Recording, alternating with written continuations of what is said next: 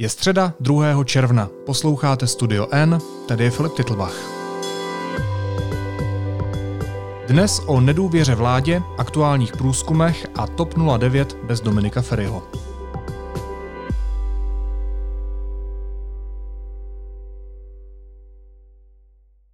Až do podzimních voleb uslyšíte ve studiu N pravidelně jednou týdně epizodu s kolegy z naší politické redakce. Budeme se bavit o volební kampani, o zákulisních informacích a o tom, co aktuálně hýbe domácí politikou. Dnes jsou hosty reportéři Honza Tvrdoň a Honza Vernicr. Vítejte Honzové, ahoj. Ahoj Filipe. Díky za pozvání, ahoj.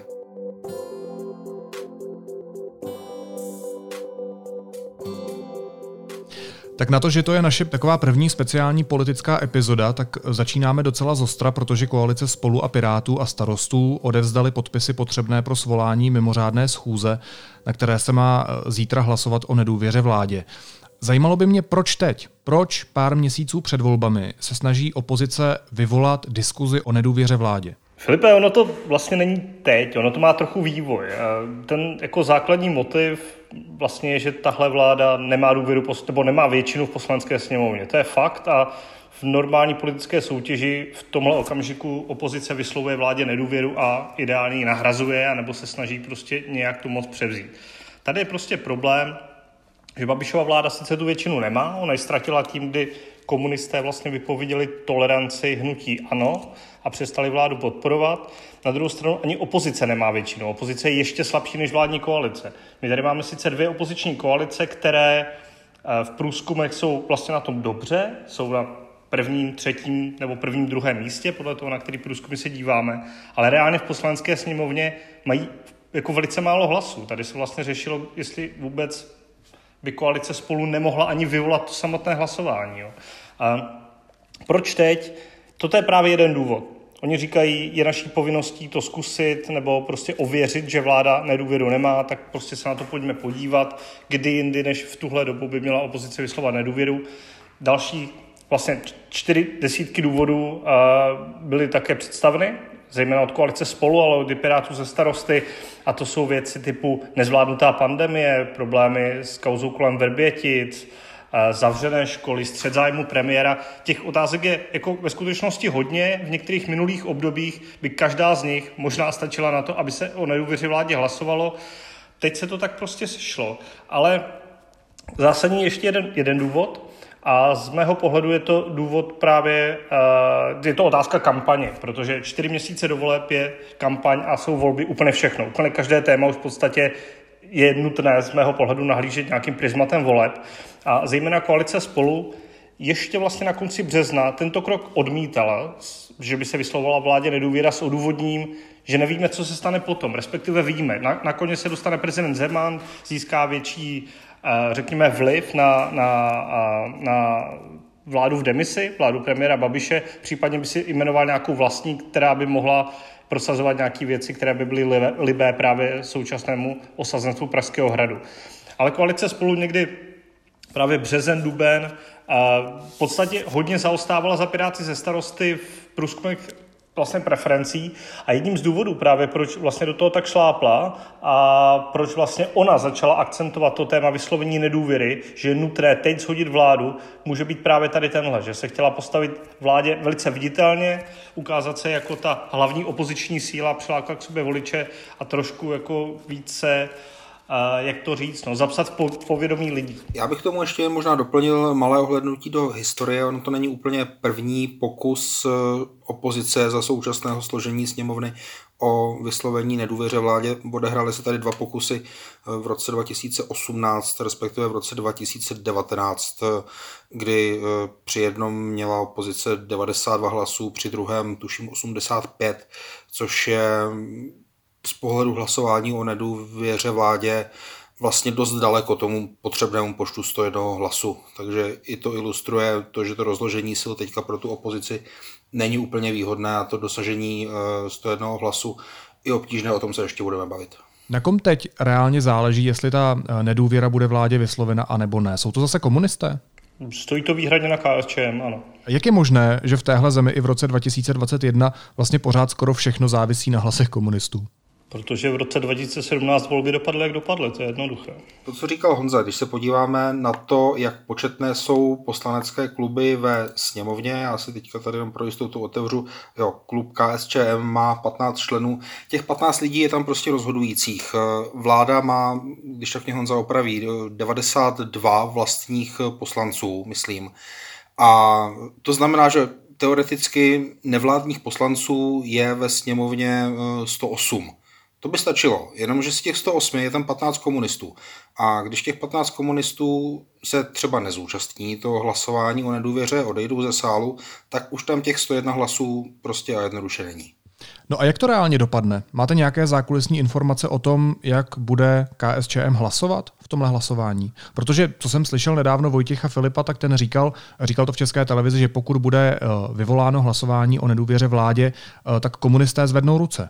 Teď aktuálně to vypadá tak, že komunisté spíš z toho hlasování odejdou, ale jako jak přesně to bude, to, to, to uvidíme až zítra během toho samotného hlasování. V zásadě komunisté mají několik možností. Oni si nechali v nějakém tom mezidobí, kdy se asi poslední měsíc mluví už konkrétně o tom, že k tomu hlasování dojde, že opoziční pravicové, pravicová koalice spolu, koalice Pirátů ze starosty to svolá, tak eh, komunisté mluvili o tom, že si udělají anketu mezi jako vlastními členy.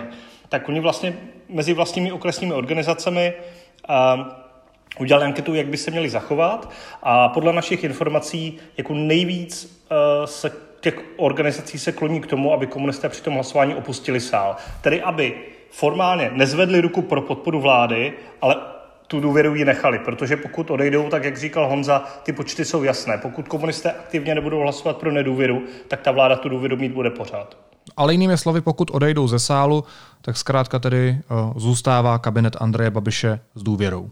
Ano, ono se tomu říká, že hlasují nohama v tomhle případě. Prostě odejdou a nesnižuje se kvórum, takže to tak zůstane. Oni ale komunisté v tomto mají celkem jako takovou paradoxně zvláštní pozici. Jo. Oni, oni by možná proti té vládě i rádi vystartovali. Oni, oni potřebují se před volbama taky trošku jako po těch letech, kdy podporovali hnutí ANO, sociální demokraty u moci a ta vláda je teď nepopulární. Ta vláda je ve stavu, kdy lidé jí nevěří. Je tady velká nedůvěra v politiku. Komunisté se potýkají někde na hraně zvolení a potřebovali by se od ní trochu jako viditelně osamostatnit. Na druhou stranu je tady to ale, kdyby hlasovali pro nedůvěru, tak jako v jejich pohledu spolupracují s pravicí, jo, což pro, jako část voličů a pro voliče může být nějaká zrada, což je jako trošku paradoxní, když samozřejmě komunisté tady čtyři roky drží, nebo tři roky drží u moci vládu jednoho z nejbohatších eh, lidí v zemi, jako oligarchy kapitalisty nebo velkokapitalisty, jo, což asi no, jejich předchůdci, když teďka slaví 100 let, 100 eh, let vzniku KSČ, tak asi by se na to nedívali úplně značení. Honzo, jak často se taková věc vůbec děje? Jakou má v Česku to vyslovení nedůvěry vládě historii? Já jsem to počítal zrovna včera, takže těch pokusů o vyslovení nedůvěry vládě bylo dosud 15. Vlastně on ten institut nedůvěry vládě je v ústavě už od vzniku České republiky, ale zajímavé na tom je, že se deset let nevyužíval. Prakticky první, kdo čelil vlastně hlasování o nedůvěře, byl kabinet Vladimíra Špidly, premiéra za sociální demokracii v roce 2003 a ustál to hlasování, což se potom vlastně stalo, nevím jestli říkat tradicí, každopádně z těch dosavadních 15 pokusů e, vláda padla pouze jednou v roce 2009.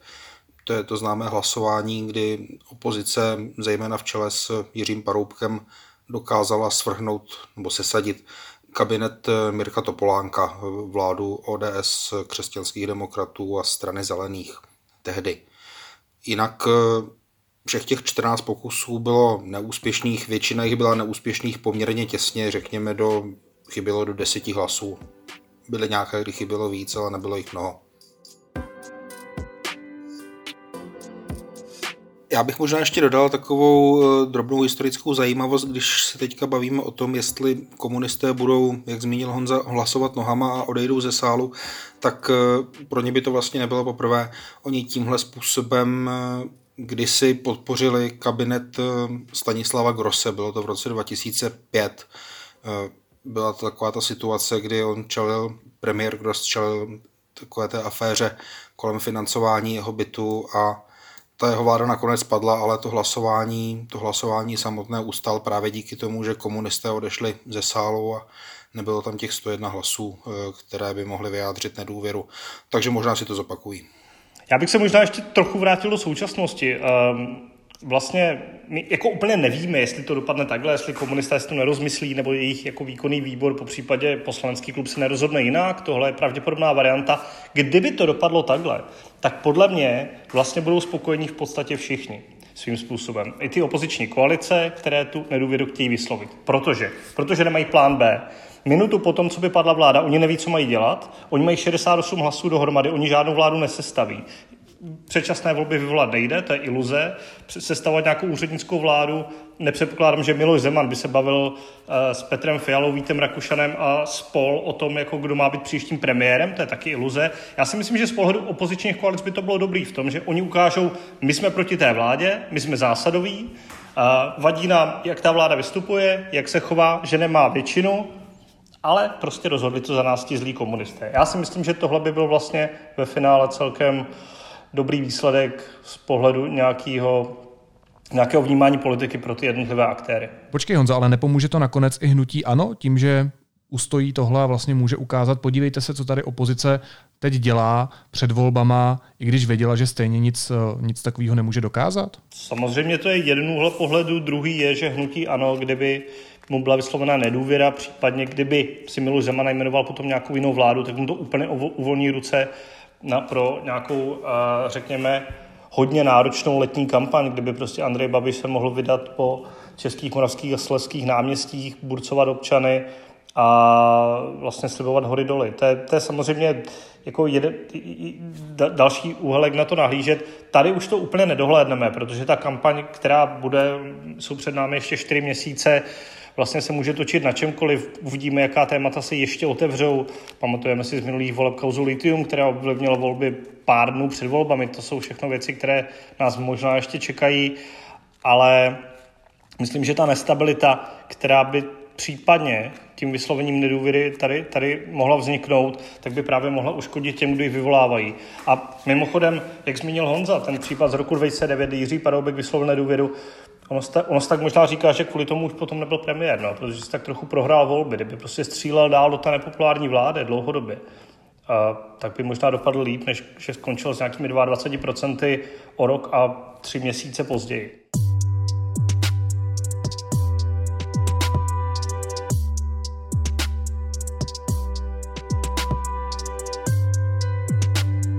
Pojďme teď k dalšímu tématu a tím jsou aktuální volební průzkumy. Když už se bavíme o kampaních, tak eh, jak jsme na tom v květnu v roce 2021? Kdo má největší šance vyhrát? Jsme na tom tak, že vlastně ono těch modelů úplně aktuálních tolik na stole není. Teďka mám k dispozici dva, ale když se podíváme na nějaký, řekněme, větší obrázek nebo větší pohled na, na ty modely, tak jako šanci na vítězství v zásadě mají tři subjekty. Jsou to obě opoziční koalice a hnutí ano. Je otázka, jako jakou pravděpodobnost na to vítězství, kdo z nich má, to uvidíme, ale tyhle jsou ve hře. Eh, podle těch volebních modelů, které jsou jako z jara, nejde úplně predikovat, jak dopadnou říjnové volby. Ty modely ukazují rozložení sil tady a teď. Ale z mého pohledu je tam zásadní sdělení tady tohle. Máme tady tři subjekty, které jsou nechci říct se méně vyrovnané, ale jako mají jakous takovou šanci vyhrát. Aktuálně to vypadá, že největší šanci mají pořád Piráti ze starosty, případně hnutí ano. Koalice spolu podle některých modelů se jako pomalu přibližuje, uvidíme, jestli to bude trvat i v dalších měsících. Zásadní podle mě ale pro nějaké budoucí eh, vlastně povolební směřování z pohledu jako sestavení vlády je situace kolem 5% hranice. Ono vlastně potom, kdy jsme eh, kdy Česká republika změnila volební systém, vlastně z kraje roku, kdy ústavní soud rozhodl, že bývalý volební systém je v rozporu s ústavou, což si mimochodem vydupala opozice, pro kterou je to teď nevýhodné, jo, jak to dopadlo, ale to už je jenom takový paradox české politiky, tak eh, současný volební systém je víc proporční, takže ty strany, které mají kolem 5%, tak prostě dostanou víc hlasů, víc mandátů, než by dostali dřív. A teď si můžeme říct, jako které ty strany kolem 5% to asi jsou. No. Jsou to asi komunisté, sociální demokraté, to přísá Roberta Šlachty. Takže prostě potenciální koaliční partneři klidně i pro Andreje Babiše. Tady uh, vlastně bude hodně záležet na to, uh, a vlastně kdo vůbec přeleze těch 5% a kdo ne. Pokud jako propadne hodně hlasů, tak ty opoziční koalice by mohly sestavovat vládu, i kdyby neměli tak silný výsledek. Naopak, když těch 5% přejde více subjektů, tak to pro ně bude komplikovanější. Ještě bychom měli probrat jednu věc, a to je kondice TOP 09 po odchodu Dominika Ferryho z politiky, po té, co eh, deník N a Alarm eh, zveřejnili svědectví žen o jeho nevhodném sexuálním chování, tak Dominik Ferry se vzdal funkce poslance a taky odešel ze strany. Tady možná je potřeba připomenout, že Dominik Ferry byl velmi výraznou tváří strany, byl možná nadějí pro oslovení mladého elektorátu, byl velmi sledovaný na sociálních sítích. Připomenu, že na Instagramu ho sleduje kolem milionu lidí. Co ten jeho odchod a obecně jeho kauza způsobili přímo TOP 09? Tak TOP 09, jestli můžu začít jenom takovou krátkou poznámkou, tak teď je asi hodně ráda, že je v koalici spolu, protože ten její malár s Dominikem Ferrym se v tom trochu schová. Přece jen Dominik Ferry je hodně tou tváří TOP 09, nebo respektive byl, byl tou tváří TOP 09, byl spojený s tou značkou, řekněme, z hlediska politického marketingu, ale ta vazba eh, Dominik Ferry rovná se spolu asi nebyla tak úplně silná díky tomu, že spolu je vlastně paktem tří stran, tak to může být trošku jednodušší teďka pro Topku, než kdyby, kdyby kandidovala osamoceně. Nehledě na to, že Topka se teda také pohybovala, řekněme, těsně pod tou pětiprocentní hranicí dost často a tohle by pro ní asi byla smrtící rána. Tady asi jako podstatný dodat, že TOP 09 podle, podle různých dat právě byla strana, která jako svoji podporu čerpala právě u mladých lidí. Jo. Podle tuším Kantaru, který sbíral data za leden až březen 2021, tak TOP 09 by získal 17% mezi lidmi do 29 let, což je vlastně pro ně jako zásadní cílová skupina. Nakolik vlastně ten odchod nebo, nebo konec Dominika Ferryho Eh, pro ně by znamenal propad asi nějaký ano, neumíme to kvantifikovat, vlastně to neumí nikdo. Uvidíme, jak se to na těch preferencích projeví do budoucna. U té koalice spolu to je jako trošku možná jiná věc, protože eh, Dominik, Dominik Ferry sice jako je, je, je pravda, že uh, s ním by mohla snáze tahle koalice nebo lépe cílit na zejména prvovoliče, tedy jako na, na lidi, kteří jdou třeba poprvé k volbám. Uh, Chystal ostatně na to i jako speciální kampaň, která vlastně využívala ten jeho známý vizuál z Instagramu, že jo, ten černý vykřičník, jmenoval se to Mám hlas a Dominik Ferry měl mít podcast a objíždět s nějakou dodávkou prostě Českou republiku, což vlastně dávalo smysl, že jo, už jenom podle toho, podle toho co říkal, co jste říkali vy, že uh, vlastně velmi známou osobností, je to vlastně influencer, je to svým způsobem celebrita, že jo, jako v politice. Že to byl takový úkaz, jako kdo má, kdo má milion sledujících na Instagramu. Ale druhá věc je, že milion sledujících na Instagramu neznamená milion hlasů ve volbách. Jo. To, tady tady mám, mám pocit, že někdy máme trošku uh, i my jako novináři uh, potřebu právě trochu zveličovat ten dosah sociálních sítí. Jsou tam samozřejmě jako zajímavé, uh, řekněme, trendy, zajímavá cílení a podobně, ale určitě to nejde tak sploštit. Navíc prostě pro jako celkový výsledek ve volbách potřebujete oslovit úplně nebo ne úplně, ale také úplně jiné skupiny voličů. Protože u těch mladých, sice jo, dobrý, jako bylo by, bylo by dobré, kdyby vás volili lidi 18 až 21 třeba, nebo 19 až 21, ale těch jsou, těch je kolik, jo? těch je třeba 300 tisíc v Česku a kolik je důchodců, kterých jako jsou nejzásadnější voličská skupina. Lidí na 60 let je asi 2,7 milionů, takže máte 2,7 milionů voličů, kteří jsou často disciplinovanější, takže k volbám chodí častěji a vlastně teoreticky jako je oslovit vám může přinést mnohem větší benefit.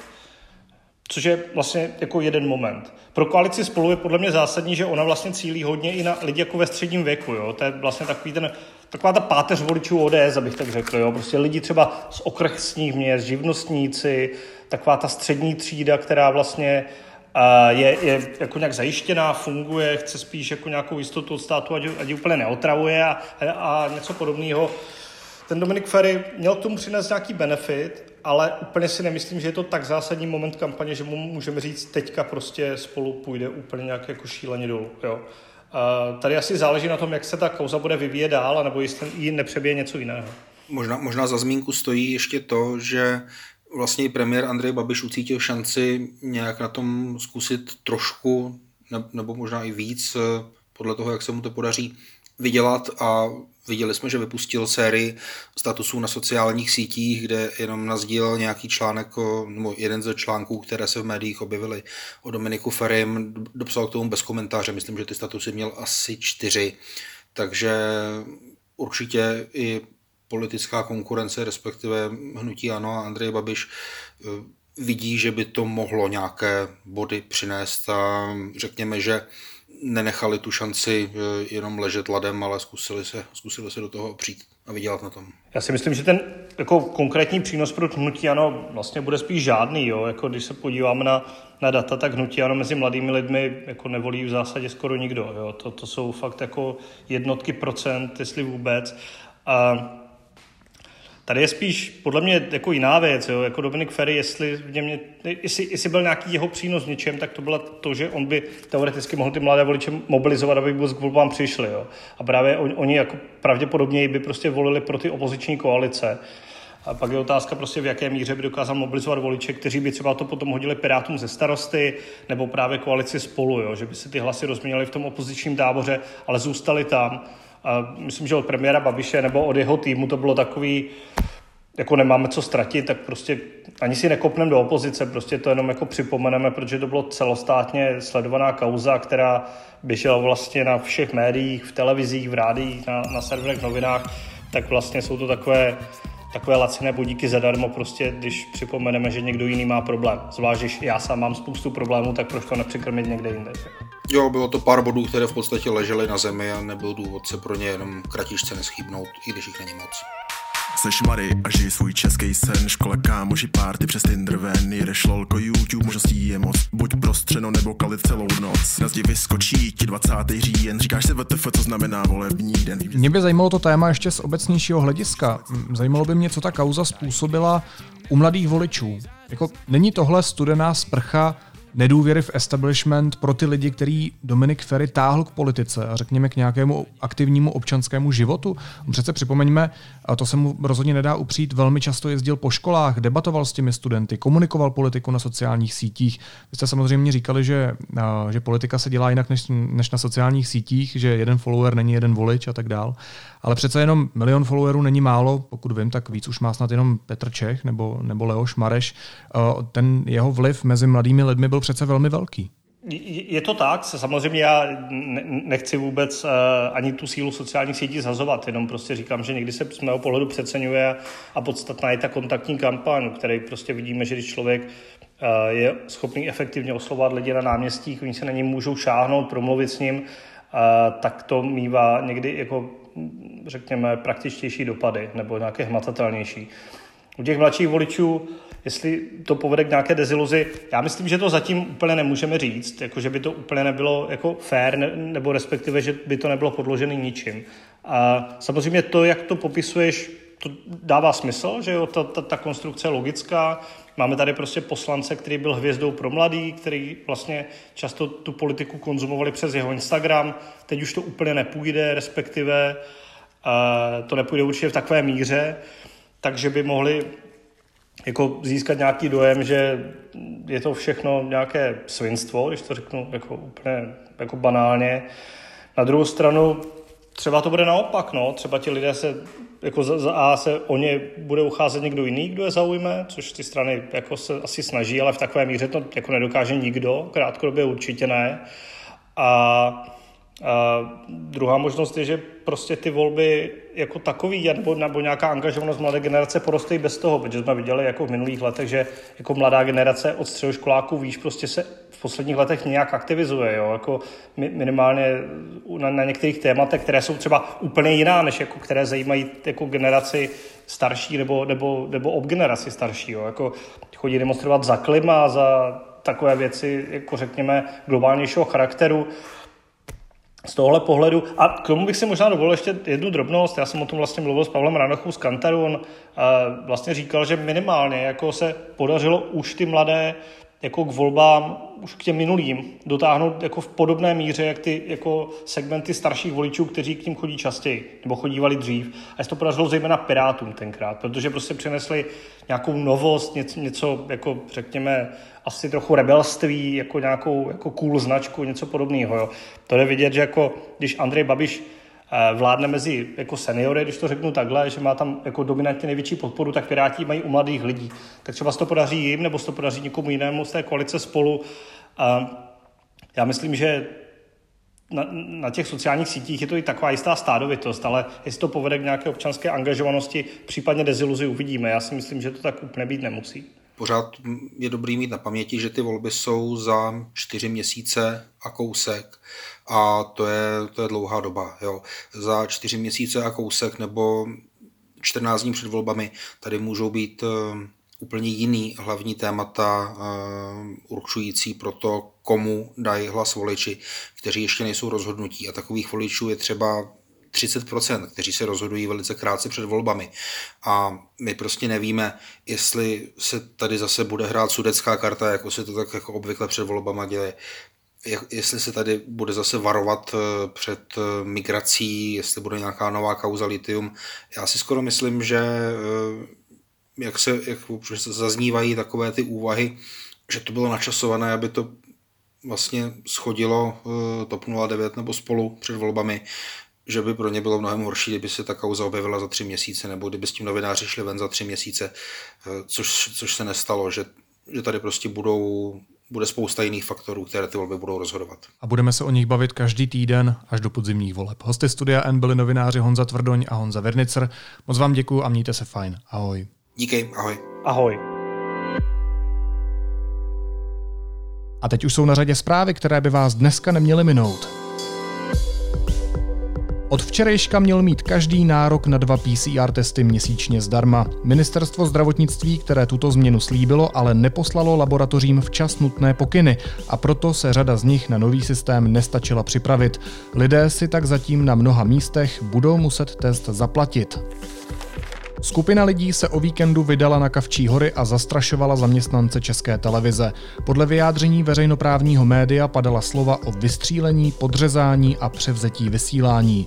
Televize podá trestní oznámení. Česko připravuje návrh mezivládní smlouvy, kde budou podmínky, za nichž by stát stáhl žalobu na Polsko kvůli dolu Turov. Ministr životního prostředí Brabec v rozhovoru pro Lidové noviny naznačil, že Česká republika bude žádat víc než jen finanční kompenzace. Jarní měření nad Tichým oceánem ukázala, že je v atmosféře rekordní množství oxidu uhličitého. Za posledních 10 let se jeho koncentrace zvýšila o 6 a ženy nebudou muset přechylovat své příjmení a přidávat ke jménu Ová. Schválila to sněmovna. O to též budou moci rodiče požádat u dětí ženského pohlaví. Změna začne platit od ledna roku 2022.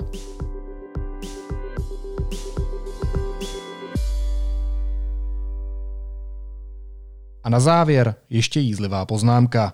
Od pondělí se mimo jiné otevřely hudební kluby a diskotéky. Podle opatření, které vydalo ministerstvo zdravotnictví, se v nich ale nesmí tancovat. S výjimkou písniček Adama Vojtěcha.